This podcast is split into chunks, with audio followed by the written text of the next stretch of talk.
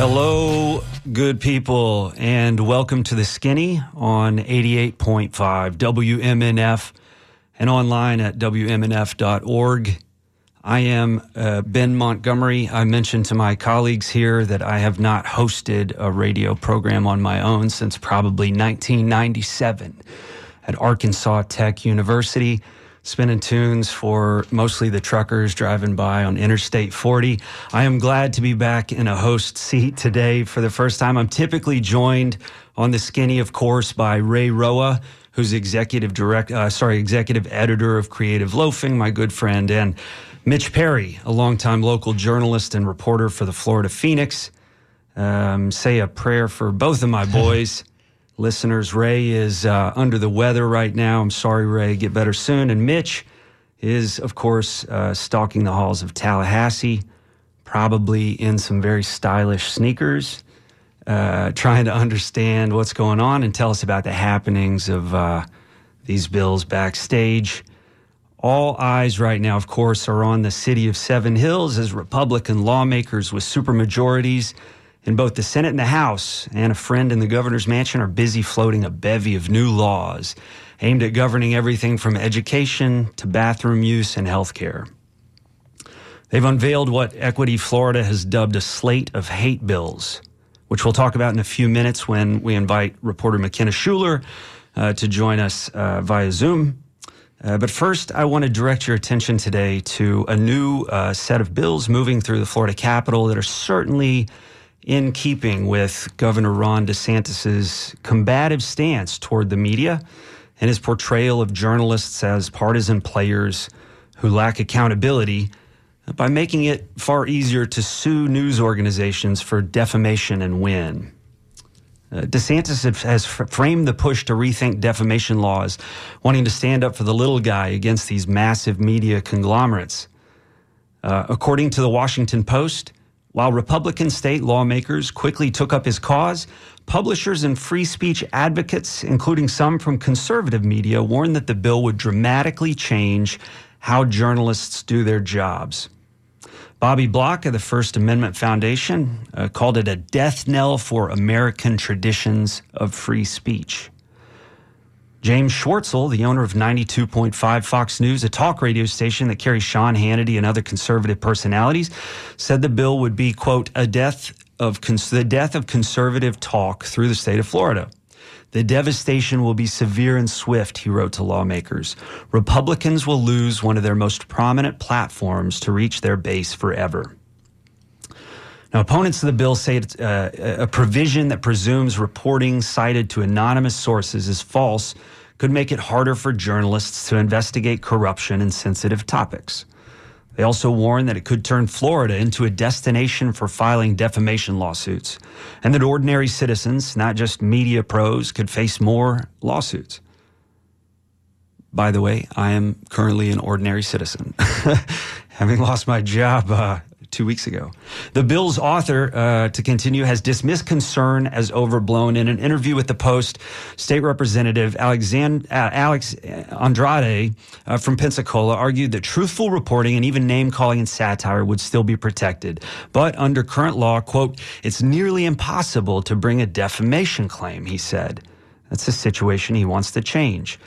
Quote, what this bill will provide are opportunities to people who have been rightfully harmed by a false statement that hurt their reputation to seek justice, Andrade said at a recent committee hearing, and to not have to spend egregiously enormous amounts of money to seek justice to prove they were defamed with actual malice. Now, efforts to reform defamation law are certainly nothing new. Uh, though they tend to collide with the Supreme Court's long established precedent on this topic, which aims to protect robust public debate like we have here on MNF and enjoys support across most of the ideological spectrum. That precedent was set in a Supreme Court case called the New York Times versus Sullivan 60 years ago. And it's important to understand the underpinnings of uh, the history of this precedent so that we can kind of assess this effort to undermine it. Uh, the background very quickly in 1960, the New York Times ran a full page advertisement. This wasn't reporting. This was an ad, and it was paid for by civil rights activists like Harry Belafonte, whose name was signed on there, and Dr. Martin Luther King Jr., who was uh, uh, on there as well. The ad openly criticized the police department of the city of Montgomery, Alabama, for its treatment of civil rights protesters. Most of the descriptions in the ad were accurate, but some of the statements were false. Two of them had minor inaccuracies, including the number of times that uh, Martin Luther King Jr. had been arrested in Montgomery. The police commissioner, L.B. Sullivan, who wasn't named in the ad, took offense to the ad and sued the New York Times in an Alabama court, saying the criticism reflected poorly on him. Sullivan argued that the ad had damaged his reputation and that he had been libeled. The Alabama court, which should be pointed out, was all white in 1960, uh, ruled in favor of Sullivan, finding that the newspaper ad falsely represented the police department and Sullivan. After losing an appeal to the Supreme Court of Alabama, the New York Times took its case to the U.S. Supreme Court, arguing that the ad was not meant to hurt Sullivan's reputation and was, in fact, protected under the First Amendment. The court unanimously ruled in favor of the newspaper, establishing this precedent. The court said that the right to publish all statements is protected under the First Amendment. The court also said in order to prove, to prove libel, and here's the, here's the important part of this, a public official must show that what was said against them was made with actual malice. Quote, that is, with knowledge that it was false or with reckless disregard for the truth. Although Florida is known for some uh, of the most expansive laws allowing uh, public access to government documents and meetings, which we know as the Sunshine Laws, uh, it has been getting harder to obtain records and cooperation from state agencies, especially recently. If you've been listening to this program, if you listened last week, then you know all about it. Uh, I, I, I, know uh, about it myself. None of this, uh, quote, quoting here, none of this started with DeSantis, but there is absolutely an undercurrent of hostility in the state right now. This is Nate Monroe, who's a columnist at the Jacksonville, uh, at the Florida Times Union in Jacksonville who, by the way, uh, uh, was put under surveillance by uh, Florida Power and Light after he wrote uh, critical pieces. The purpose of this, Monroe said, is to increase the cost and the risk of doing journalism. And I think that's a very important point. Uh, these uh, major media conglomerates that are so often the target of of the vitriol directed at the press um, in the state, really, when it comes to state house reporting, we're not talking about major media conglomerates. We're talking about uh, news organizations that by and large are strapped. And I know this from personal experience. When I got on at the St. Pete Times in uh, 2006, the newsroom was robust. Uh, there were uh, there were uh, uh, you know somewhere in the neighborhood of 400 people in the in the newsroom. Now this has dwindled dramatically in the years since, in the 15 years since, um, and this is the case at most uh, news organizations in the state of Florida. I spent time with uh, Andrew Pantazi, who uh, helped uh, start a union at the Florida Times Union in Jacksonville. Uh, Andrew is no longer employed there and is now trying to um, um, make his way with an independent new, news organization. But uh, the staff at the Times Union also is dramatically smaller than it once was. These are not robust news gathering organizations, certainly not like they were in the early 2000s. And so don't get the wrong idea idea that the news media in this state is necessarily uh, run by uh, uh, wealthy millionaires, right? Um, we're talking about uh, a press that has been beaten up and has uh, has uh, be, be primarily because of the loss of broadsheet advertising, print advertising, which dwindled when the internet came around. This is a a, a media landscape that is much smaller in number than it was even 10, 15 years ago. Um, to carry on, a, circuit court judge in Florida recently ruled that DeSantis has executive privilege com- comparable to the power invoked by U.S. presidents to shield certain records. And a state agency ruled that groups holding events at the state capitol must be sponsored by a state agency or lawmaker and must align with state agency missions. Um, some state lawmakers seem to view discussions of media rights and defamation in highly personal terms. Uh, and there are a couple of ex- examples of this, but one in particular that I thought was interesting was Senate President Kathleen Pasad- Passidomo of Naples uh, decrying a political mailer that featured a doctored image of her appearing to hug President Biden. And I think this is where we see a lot of uh, the sort of uh, the, the, the purposefully defamatory statements, right, and political mailers. Uh, and it seems uh, like there might be some confusion between political mailers and what the press does uh, as, as a function. Um, but let's unpack this just a little bit more. According to the Reporters Committee for Freedom of the Press, uh, both bills in Florida, and that, that's a House version and a Senate version, make it easier to sue for defamation when challenging statements by confidential or unknown sources. The House bill creates a presumption of falsity for statements by anonymous sources. And this shifts the burden from the plaintiff to the defendant since the plaintiff does not need to affirmatively show that the claim is false. As such, it contradicts that uh, case law that's established in New York Times versus Sullivan. And the Senate bill also lowers the, sh- the, threshold essentially for of proof that a public figure, a plaintiff, must show when challenging statements by anonymous sources from knowledge that something was false or reckless disregard or, of that possibility to negligence, which only requires a plaintiff to show that the defendant acted unreasonably. This likewise contradicts that precedent established in New York Times versus Sullivan. So now, what's going on here? What's the background motivation uh, behind this? We are sort of left to guess right now, but some have speculated that this is an effort to tee up a legal battle that will eventually make its way to the Supreme Court and uh, uh, essentially get um, a reevaluation of the actual malice uh, standard that was established by Sullivan. Uh, and if there's any good news for us in this and for the free press, it seems like there's no real appetite on the Supreme Court to reconsider New York Times versus Sullivan right now. Um, so that's good news. But joining me right now to talk about this and how it plays out and how it could possibly play out with us uh, is Sean Kinane, who's the news director here at WMNF. Sean, um, these are uh, just now coming on our radar, but um, if these bills are successful, if one of them is successful, do you have a sense of how that might play out uh, across the media in general and, and particularly how things are run here at, at MNF. Yeah, thanks, Ben. Thanks for having me on. And uh, huge shoes to fill with Ray not being here and Mitch not being right. here. And certainly a pleasure to be here with you, Ben. I'm really glad the skinny's on the air. Well, with all that out of the air, great setup. Yeah, you really told us what was going on in uh, with this. The media landscape in Florida is really challenging right now.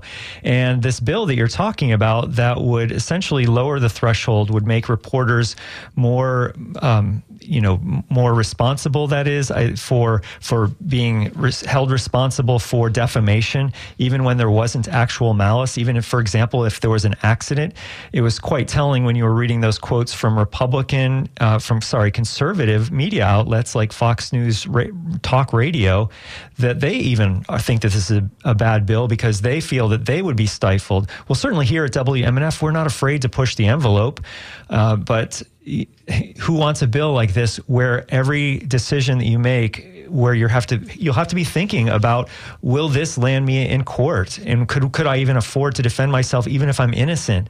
You'd I think that reporters would be it would make sense that reporters would pay attention to that. If a bill like this passed to think what would the effect be on me and how will that change my reporting I take it uh, MNF has a giant legal team of uh, lawyers uh, to defend you against things like this. So many that I can't count them. yeah, no, uh, very few. I mean, we do have we have uh, people who can get, give us advice when we need it. It's quite expensive, so we don't, you know, we only do it when it's completely necessary.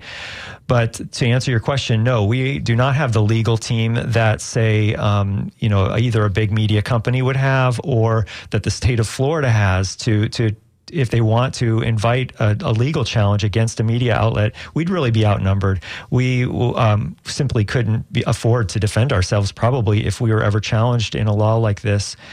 Uh, so uh, that's why I would. I, I, think I can speak for the organization by saying that a law like this would really not be in the best interest of free speech, not be in the best interest of. of communications organizations like WMNF or, or of news organizations in general. And MNF, uh, as we were talking about a little before this, you're, you're planning next week a special event, uh, and I want you to talk about that in light of this, in light of this bill. But first, let me let me just um, turn to uh, David Bryant, a longtime listener. I found it found it funny and ridiculous when DeSantis had a press conference roundtable on a fake TV news set a few weeks mm-hmm. ago. He claims that these bills aren't about protecting him because he's got thick skin. That's bull. Uh, DeSantis has proven time and again to be a real snowflake and always shows that he can't handle criticism. Sean, do you think this is about the governor uh, not being able to handle criticism? Um, uh, I uh, happen to be engaged in reading uh, his biography, which is out. Um, and uh, speaking of needing prayers, right? and the uh, and the, uh, the the the my takeaway at, two chapters in is that um, there he talked the one time I've heard him talk good about the media is uh, when his team made the Little League World World Series, and they got their pictures in the paper, and um, and he really felt good about that. And I wonder if those experiences uh, don't sort of shape how we come to think about the media as adults. Uh, and I, I, wonder if you think there's something to this idea that. Um, silencing the media uh, serves to uh, to bolster who he is and and and um, uh, so, sort of help him in his 2024 pres- presidential campaign? You know, it, it, worked. It seemed to have been uh, a brand that worked for Donald Trump, and I think that Ron DeSantis learned from that. That just kind of. Um, with, without any kind of reason behind it, just in general, bashing the media, whether or not they were doing a good job or a bad job, whether or not they were their criticisms were valid or invalid, just bashing the media is kind of one of these one of these uh, dog whistles, I guess, that that some people just get really really get behind. And I think that DeSantis has taken off with that. And just like saying stop woke, he he bashes the media, and and his constituency will get behind him when he does those things. Do you think that's because there's a disconnect between the media and the people? In other words, do you think people think of, uh, you know, a skinny Okie in uh, overalls sitting in the WMNF studio as the media? You know what I mean? I think if I have a beer with anybody on this yeah. planet, we could get along and find things to talk about. And to be villainized over and yeah. over for, you know, 20 years, it's different because – uh, I meet people, and when they learn you're, oh, I'm a journalist, uh, you work for newspapers for you know 20 years and so forth. There's sort of a shock there. Oh, uh, it changes the way people sort of regard uh, those who aren't savvy and don't know the media and haven't had experience with the media. It changes the way they regard us. Yeah, I'm a regular guy. exactly. Yeah, and, and, for people who can't see you, which is most of most of you out there, uh, that's you were describing yourself, the skinny Okie with the with the overalls. Um, so yeah, I, I, think that in your local community, the local journalists are really just everyday people like you and I. I mean, that it's it's just we're just regular people. Now, I think that there is this class of of um, elite journalists, as they say, that mm-hmm. are that are pretty much out of touch with everyday things, um, but they're just a small portion of the whole media landscape. Uh, you know, there are a few people at the New York Times or on Fox News or on MSNBC or whatever that, yeah, they're they're probably millionaires. The rest of us, not quite. So, yeah, we're just regular people. We're just trying to make our communities better. And I think that, you know, if people knew that, if people appreciated that, rather than just kind of cheerleading for this um, uh, this criticism of all media, I think that they they would see that you know, people like Ben Montgomery are just trying to make Florida a better place for everyone. That's the truest thing you've ever said. Ben Montgomery's trying. trying um, that's why we're all here, right? Uh, so let's turn to uh, Bob. We got a caller here. By the way, if you want to, if you want to reach out and chime in on this topic, please give us a ring at 813-239 9663. Once again, you're listening to WMNF 88.5, and this show is The Skinny. I'm Ben Montgomery, and I'm with Sean Kinane. Uh, we're turning to Bob. Uh, Bob, you're joining us live. Go right ahead. Hey Ben, how you doing? Very good, thanks, um, sir. I, am actually Bob Whitmore. I'm the uh, editorial cartoonist for um, Creative Loafing. Thanks for calling in, Bob. Excellent. Yeah, you bet. My big fear with this bill is parody. Mm. You know, a mm. lot of times when I'm doing a cartoon, you know, I'll depict things that are just completely absurd that sort of help make a point, help illustrate a point, um, you know, and sort of make people think about things but aren't necessarily true. You know, if I showed, you know, Bill Buckhorn, Bob Buckhorn turning into an elephant, you know, he he might say, you know, you got a lot of nerve saying that I look like an elephant. Well, that's not it. You right. know, it's it's no Bob. You know, you're a Democrat that was starting to talk like a Republican, and so defending defending parity, I think, is going to be, you know, where I, I know that a lot of reporters have to fact check, and I know what you guys go through when you're throwing stuff in front of an editor, and they're like pushing back and saying, "You got this, you got that. Did you did you follow up on this?" But a political cartoonist, and even the cartoonist of Charlie Hebdo in France, had Yeah. to go through a lot of this. You know, when you're doing parody, anybody that can shut parody or satire down for a political cartoonist, you know, that's that's very very dangerous because um, political cartoons since the days of Thomas Nast and Tammany Hall have really helped change the political landscape of, of America. So. I just wanted to get uh, that that in. Thank you, Bob. Thank you. Have you ever been subject to uh, uh, legal action in regards to your, your political cartooning? No, but I did have the football team at Marist College threaten to beat me up one time uh, because of The Red uh, Foxes? cartoon. Yes. How did I know that? yeah. So other other than that, but I'm you know I, I tell my editor I'm like you know I'm ready to go in front of the Supreme Court for a, for a cartoon you know Yeah. because it is you know somebody you know you for instance Ben you know we everybody has to be the first right so you know hey you know we we do what we do what we got to do but you know thanks for talking about this Yes, sir. Thanks for the call. I appreciate it. And Sean, let's let's go back to you. What what what, what were you mentioning earlier uh, uh, today? What's going on next week? Oh, that's right. So I think people might know that I have a show called Tuesday Cafe, and it comes on every Tuesday morning at 10. And that just happens to coincide with a really important Hillsborough School Board meeting this coming Tuesday. There's a book that's been challenged. It's called This Book is Gay. And uh, I, it's it's really highly um, critically acclaimed, but it's been challenged, and so they're going to review that challenge at this school board meeting that happens at ten o'clock Tuesday morning. So I'm going to play that show. I'm going to play that live on my show on Tuesday morning on Tuesday Cafe, and it is guaranteed to cause some alarm. It's um, Uh, I was talking off the record, kind of on background with one of the school board members, and they said that you know the last time this book came up, the the people who objected to this book were speaking out against it, hmm. and they were reading passages from it, and they were specifically picking the most shocking passages to I've read in this. public. Right, right. So uh, they and they anticipate that this Tuesday will be much more shocking. You know, they'll they'll try. It's the shock value, Mm-hmm. of course. If, I mean, if it makes sense as a strategy for them to pick the most shocking things from this book to to alert the public to in their in their minds.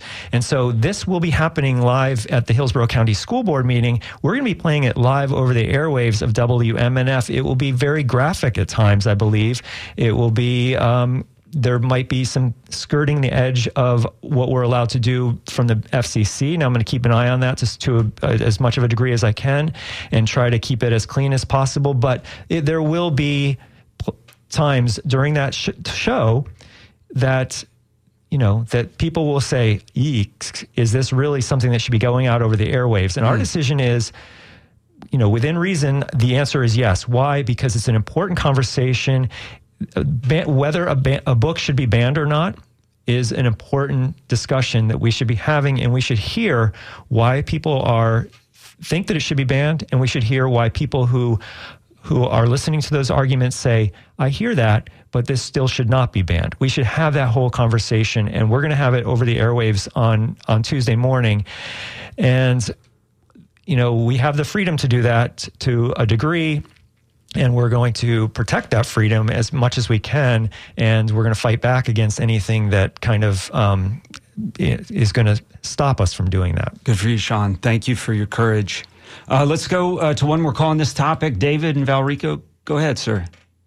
Yeah, th- thank you for taking my call. Of course. And it is rather shocking. And speaking of shocking, um, I just want to mention uh, President, uh, former President Trump's um, comment about Ron DeSantis, uh, claiming he had a little sexual innuendo, stating that he may be gay, and also posted a picture of Ron DeSantis when he was a high school teacher uh, with uh, underage students uh, at a party, which was actually uh, broke by uh, Midas Touch, uh, if you want to look that up. Yeah. Um, But you know, if if if, if let's say you know, you know, shock value. That's just a horrible thing to tell. You know, defame someone about their, you know, person.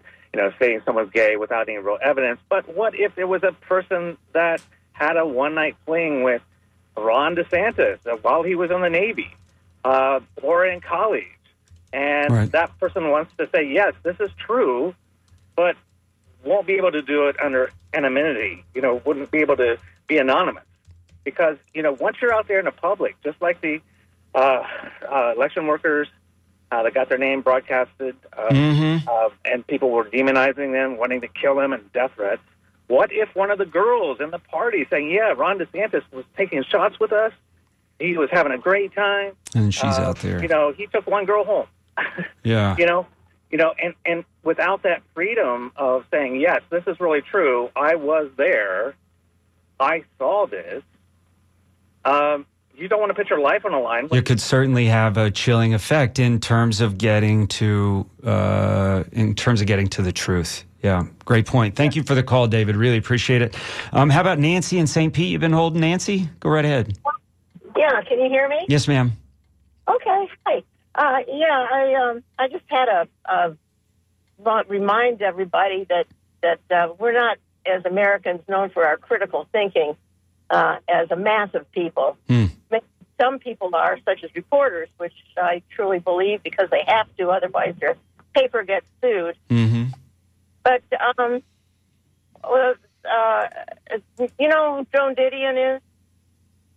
Yes, I do. Yes, ma'am. Sure. Writer. Okay. Yep. I thought it was a very, uh, very uh, interesting point. I thought, which was that that uh, people uh, think that reporters are their enemy, and she said they're not wrong uh, because what we really want to do as reporters is change your mind or make you think about something. Mm. And you know, as a society, we don't like to do that. right, right, right, right. Yeah, no, uh, we like to stay in our lane and uh, follow our routine, and um, yeah. And uh, you know, and when they hear, and Trump knows this, he knows that people want sensation and, and outrage, and as long as he can keep everybody in a state of outrage, he couldn't be happier. And that's where we are, a state of outrage. Thank you for the call, Nancy. I sure appreciate it. Listen, you're with uh, WMNF 88.5. You're listening to The Skinny. I'm Ben Montgomery. Uh, some people are tuning in on WMNF.org. If you want to call us, 813 239 9663. We're going to let Sean uh, go here, but we're going to ask uh, McKenna Schueler to join us. These Florida bills come as lawmakers in Florida pursue a broader DeSantis inspired agenda. The governor, who's campaigned as a fighter against the woke left, is using a legislative supermajority to tackle culture war issues, such as what can be taught in public schools and access to gender affirming care. And as I mentioned, that entire slate of uh, bills that Equality Florida is calling uh, the hate slate. What's going on, McKenna? Hi, Ben. Thanks for um, inviting me on. It's great to be here. Um, there's a lot going on. As I tried to put together in a roundup for creative loafing from where I am now in Orlando um, to coincide with Pride, just kind of a easy to digest roundup of some of the bills targeting LGBTQ folks in this state. So, is there anything in particular you wanted me to get into? Yeah, let's talk about let's talk about the most interesting of them, and there's a lot here to unpack. So, um, why don't we start uh, with uh, HB one two two three, uh, which expands upon uh, a bill passed last year that people call "Don't Say Gay." What is what does this new bill do?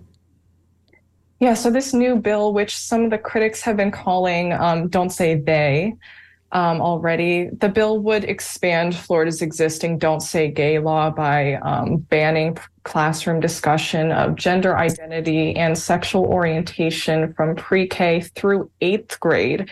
Um, currently, it's banned up to third grade in public schools, but under this new legislation, this would also apply to charter schools as well.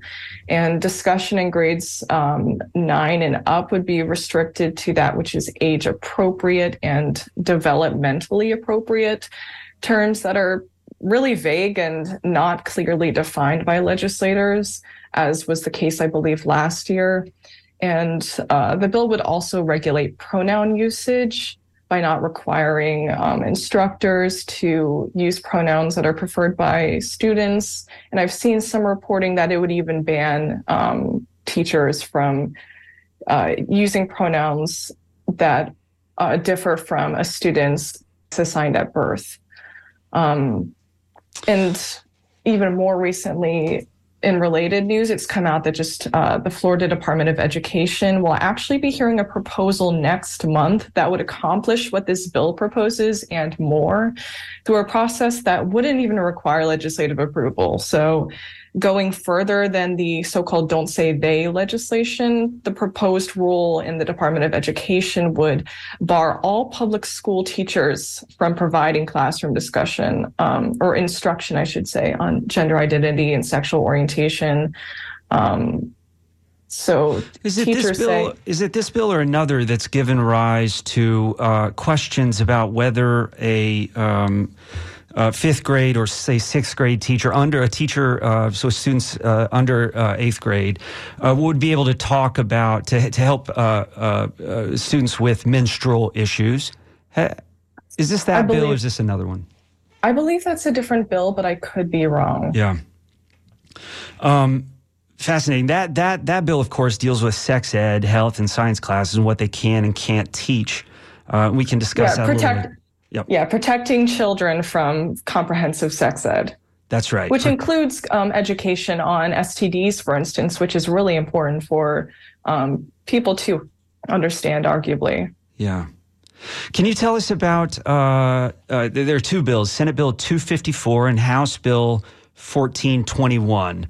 Um, both uh, attempt to ban gender affirming care. What's going on with those bills? Yeah, so that's one of the more particularly chilling bills this session. Um, and what it would do essentially is codify a rule that was already approved by the Florida Board of Medicine. So, one of the biggest things it would do is there's a lot going on in this legislation, but it would ban gender affirming treatment, medical treatment, such as puberty blockers for trans and non binary youth. Um, so that ban is already effect under the rule approved by the Florida Board of Medicine, but this would codify that and provide, um, I believe, penalties for violations. But even more, the bill would also cut off public insurance coverage for gender affirming treatment if you're lucky to have that insurance covered at, at all. So that means adults would be impacted too. And a new amendment by the House bill sponsor, Randy Fine, who's openly and unapologetically refer to this evidence based treatment as child abuse would target children who had previously been grandfathered in. So um, I think the original version of this legislation would have grandfathered in children who had already been receiving this care prior to the effective date of the legislation. Mm. But um, I, I, don't believe that's the case anymore with um, the amendment that Fine has put through, which would cut off people from that treatment entirely uh, by the end of the year. Is gender affirming care, uh, how is it regarded by the medical establishment? Yeah, so that's really important to um, emphasize in all coverage of this is that it is supported by every major medical association, including the American Academy of Pediatrics, the Pediatric Endocrine Society, and the American Medical Association. And if I could go into that a little bit more, Please. like gender, it's gender affirming care can refer to both medical care and social care um, for, as a treatment for gender dysphoria, which is defined as a feeling of discomfort or distress that might occur in people whose gender identity differs from their sex assigned at birth. Mm-hmm. And to even gain access to that care, you have to go through a process. So it's not just like you go to the doctor and you get it. Um, for kids, you know, a parent or guardian will be involved too. And there's often months, maybe even years of discussion that goes into this decision. Behavioral treatment specialists, like a therapist, might be involved too. Um, and I wonder, Ben, like one thing that I've been thinking about when I, you know, kind of consider this legislation and the broader overarching message of protecting the children is um, just kind of what that means, I guess, to mm. Republicans. Do you mind if I kind of give my take a little bit I'm, that? I'm so, if you can please enlighten us all, because I'm so curious about this. So, protect the children has been a phrase that's been used for like for to describe a lot of this legislation from like protecting children from drag performances, mm-hmm. from comprehensive sex ed, from discussion of gender and how not every relationship is woman man man woman and that's okay and then crucially protecting children from evidence-based gender affirming medical care when protecting the children is, you know, arguably giving children the resources they need, the support they need to thrive and to live their authentic selves. As I said before, gender affirming care isn't just medical treatment, but sometimes treatment like social things as well, like using their preferred pronouns or allowing them to style their hair or wear the clothes they feel most comfortable in really simple things. And even puberty blockers are um, are reversible as needed um, as a treatment for gender dysphoria.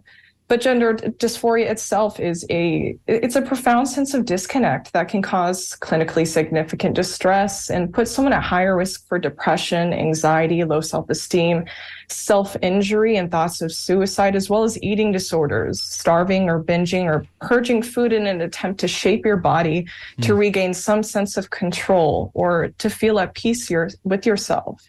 And so, in that respect, when there are risks of self injury or substance misuse as a means to cope, gender affirming care is protecting the children uh, and protecting adults too.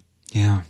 Thank you so much for that. I um, I wonder if you feel like this uh, is a um, sort of um, uh, uh, uh if this uh, sort of legislation is pushback against some kind of societal shift that that we might not be totally aware of.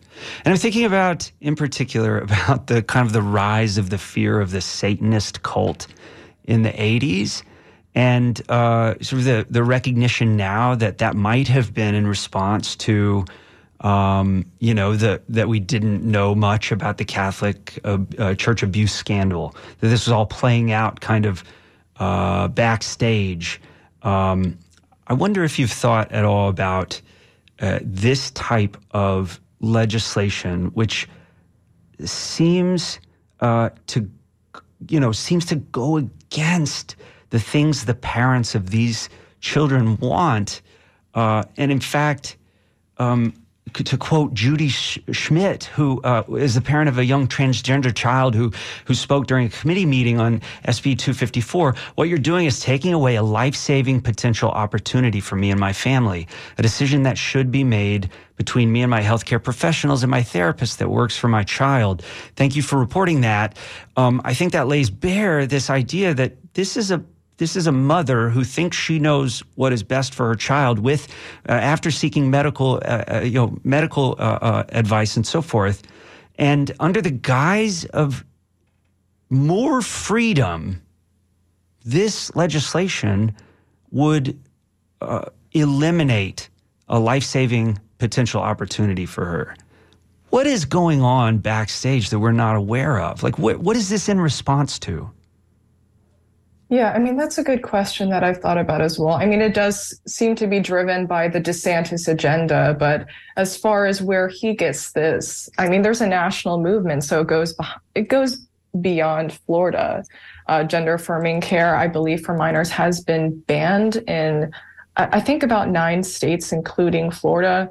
But there's a national movement of activists and uh, very wealthy political donors behind um, this messaging that's coming out of not just DeSantis and not just Republican lawmakers in Florida, but um, lawmakers across the country.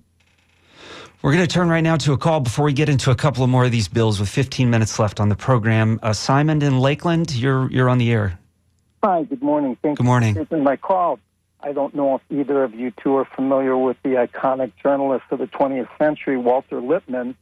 Sure. He talked, he talked, about the distinction between news and truth, mm. and truth bringing uh, forth hidden facts that are measurable, and when the two merge, it's repro- uh, recognizable. Uh, that being said, uh, news, in essence, another word would be stories. And stories uh, deal with power, they deal with control, they deal with desire, they deal with values. And there's an intriguing um, book I don't know if you two are familiar with Andie Tucher. She's a professor journalist. Uh, she's professor of journalism at Columbia University. The book is put out by Columbia Press. It's mm. called Not Exactly Lying. She's the authority on what she refers to as fake news. Mm-hmm. But but I want to touch on another word which uh, you triggered me a little bit, if I want to use a contemporary word, even though I'm not of the age, is what people call don't stay gay. Yeah. And in reference to that type of statement, she refers to that as fake journalism. Fake journalism is some kind of authority or authentic seeking heavy partisanship, opinion, or propaganda in a form specifically crafted to look or sound like real independent journalism rooted in impartial investigation and rigorous verification. What we have today is we have activism in journalism. I am not a fan of journalism. I could easily give you four or five examples. Uh, Jason Blair, uh, the famous uh, uh, writer at the New York Times that was let go when he was talking about the the DC sniper. He was making things up, though. I'm not sure that, that that's activism. Correct, correct but he but he was put in a position uh, because he was uh, demographically they were looking for someone to represent that view. But uh, I mean, I could give you Laurel Leff, who wrote a very famous book called "Buried by the Times." That from 1939 to 1945, there were 24,000 front page articles on Nazi World War II. Only six on the front page called Jews victims. You could talk about Walter Duranty. You could talk about Tuvia Gross. Appreciate the, the history lesson. I really do, I Simon. What you? Go on, yep. but I mean, journalism is an activist, uh, and as Kelly McBride from the Poynter Center says, know your audience. Yeah. Thank you for the hey, call, ben, Simon. I, Go ahead, McKenna. If I could just respond a little bit, um, specifically to the don't say uh, gay thing. I, I just want to say I use that phrase more because people are aware of it. The actual title of the bill is parental rights and education. Right. And so I don't mean to just use whatever activist term is thrown around about it. That's just a term that I think a lot of people understand because that has been promoted so heavily in the media um, attention that that bill has received. Thank you for that clarification.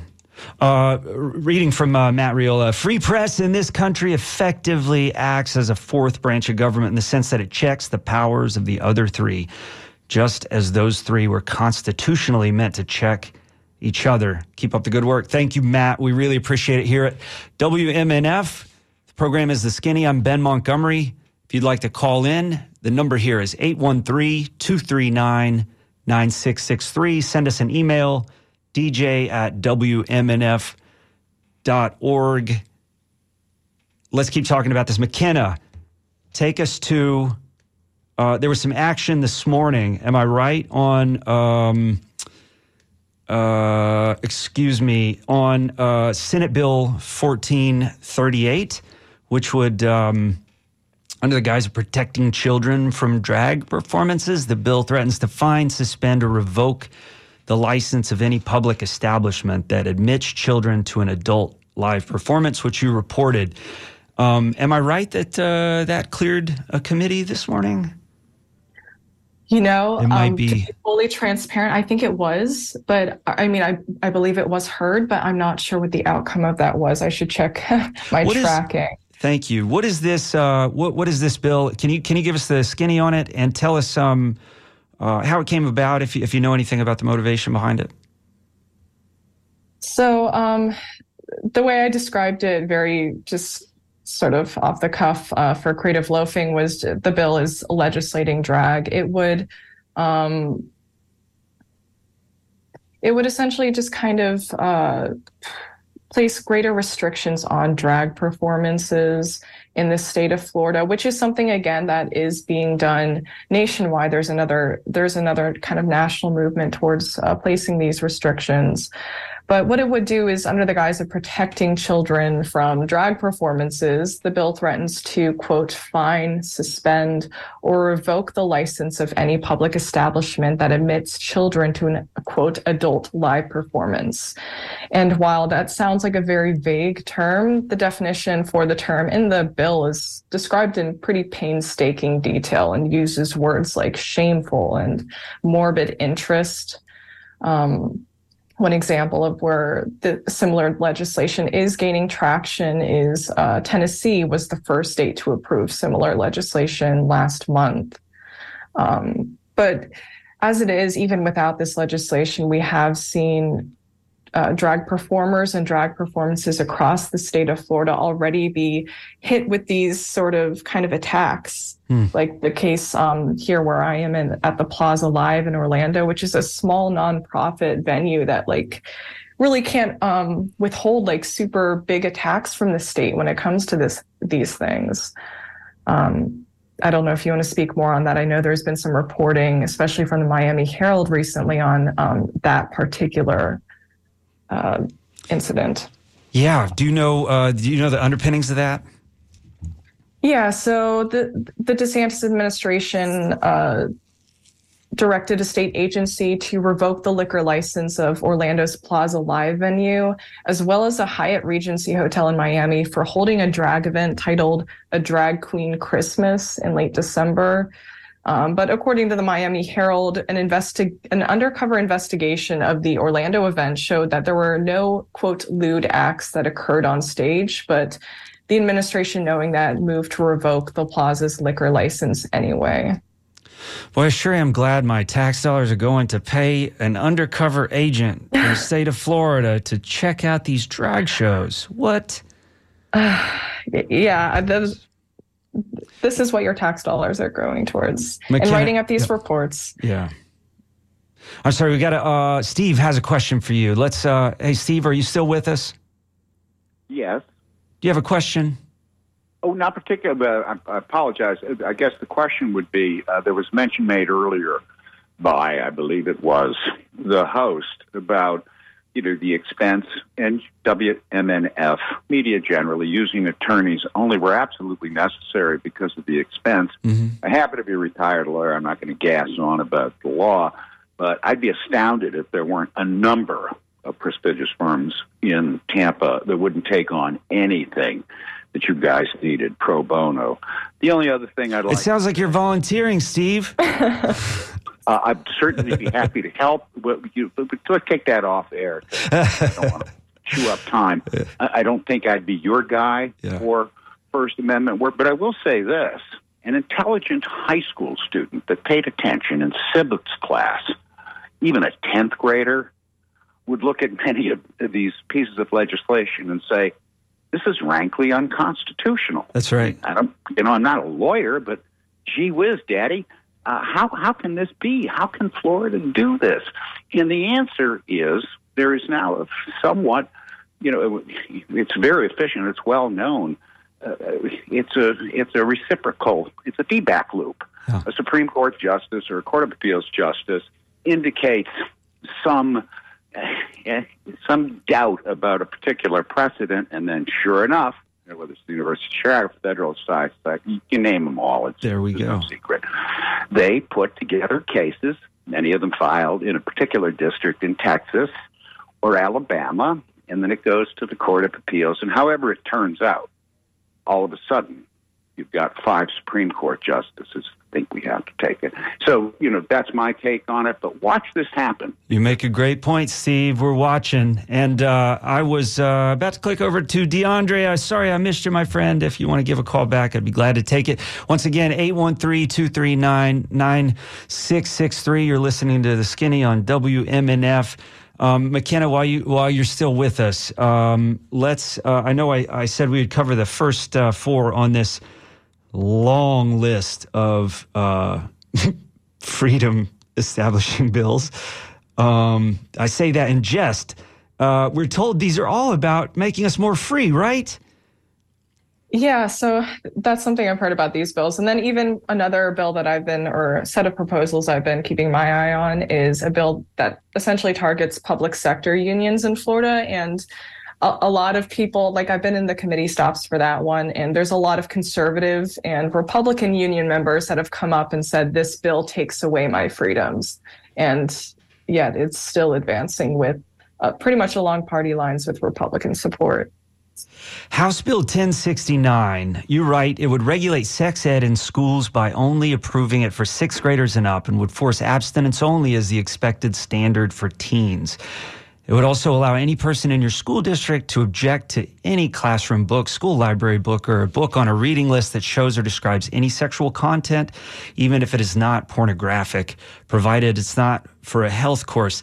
This is uh, what we were talking about a, a little earlier. Is my uh, lack of uh, education on this. Uh, I was just mumbling uh, through it. But this is the bill uh, that one state legislator points out might curtail any discussion of um, menstrual cycle for those younger than eighth grade. Is that is that right?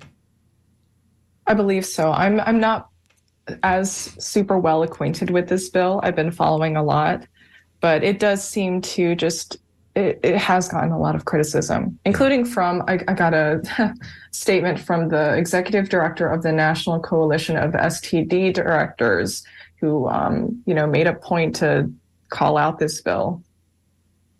And and I know we, have spent uh, time on this program in the past talking about House Bill 999, which deals uh, with higher education, and a lot of people have come to this bill uh, through its uh, sort of attack on diversity, equity, and inclusion programs in higher ed, and on uh, gender affirming. Uh, I'm sorry, gender studies courses, African American study courses, um, and critical race theory. Um, but this also imp- could impact queerness in college and universities, right? Yeah, I mean, it, it, just again has that overarching chilling effect on uh, on allowing and kind of not allowing, but I guess being open to the idea of diversity. And as far as the kinds of courses that would be allowed, it just kind of says, you know, this isn't okay. This isn't okay to teach, and that that has an effect, I think, on teachers, students, education, the quality of education that students receive. Thank you so much, uh, McKenna. And we're going to turn real quick to one last caller. I think one last caller. We got about two minutes left. Uh, Allison in Tampa, you're on the air. Hi, Allison. Yeah. Hey. Hi. Uh, thanks for taking my call. I know you're squeezing me in at the last minute. I am a long time listener, but hadn't had a chance to listen to your show in a while. In that case, you have all the time you want. Go ahead. Oh, you're very kind. um, one of the things that I wanted to ask about, I, I'm, can, I these things that are going through the legislature right now are completely unreasonable, and they're basically um, driven by homophobic people. I don't. I, I watched Bob Hope when I was a kid, mm-hmm. and I'm 63 years old. My parents didn't damage me by letting me see him in a skirt.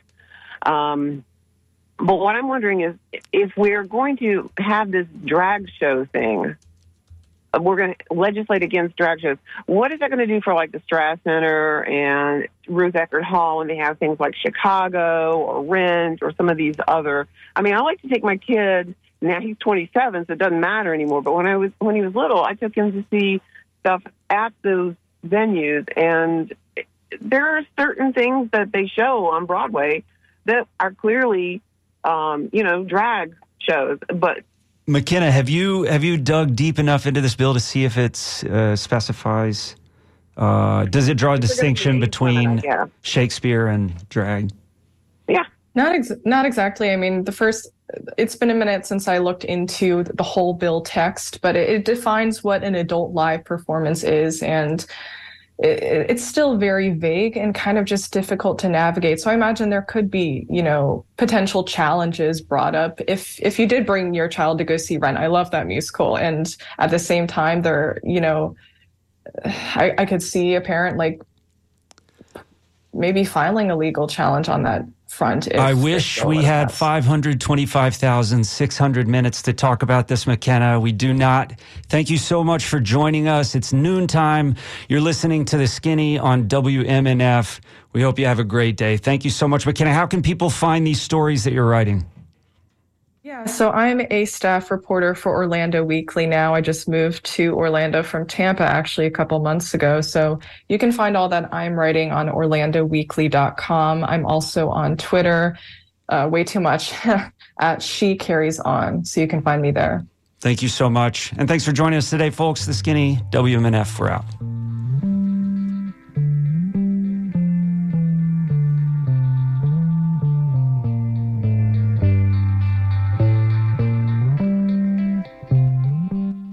Live from NPR News in Washington, I'm Janine Herbst. The House has passed a bill that aims to increase so called parental rights in public schools across the country. NPR's Windsor Johnston reports the Republican backed legislation is likely to fuel the ongoing debate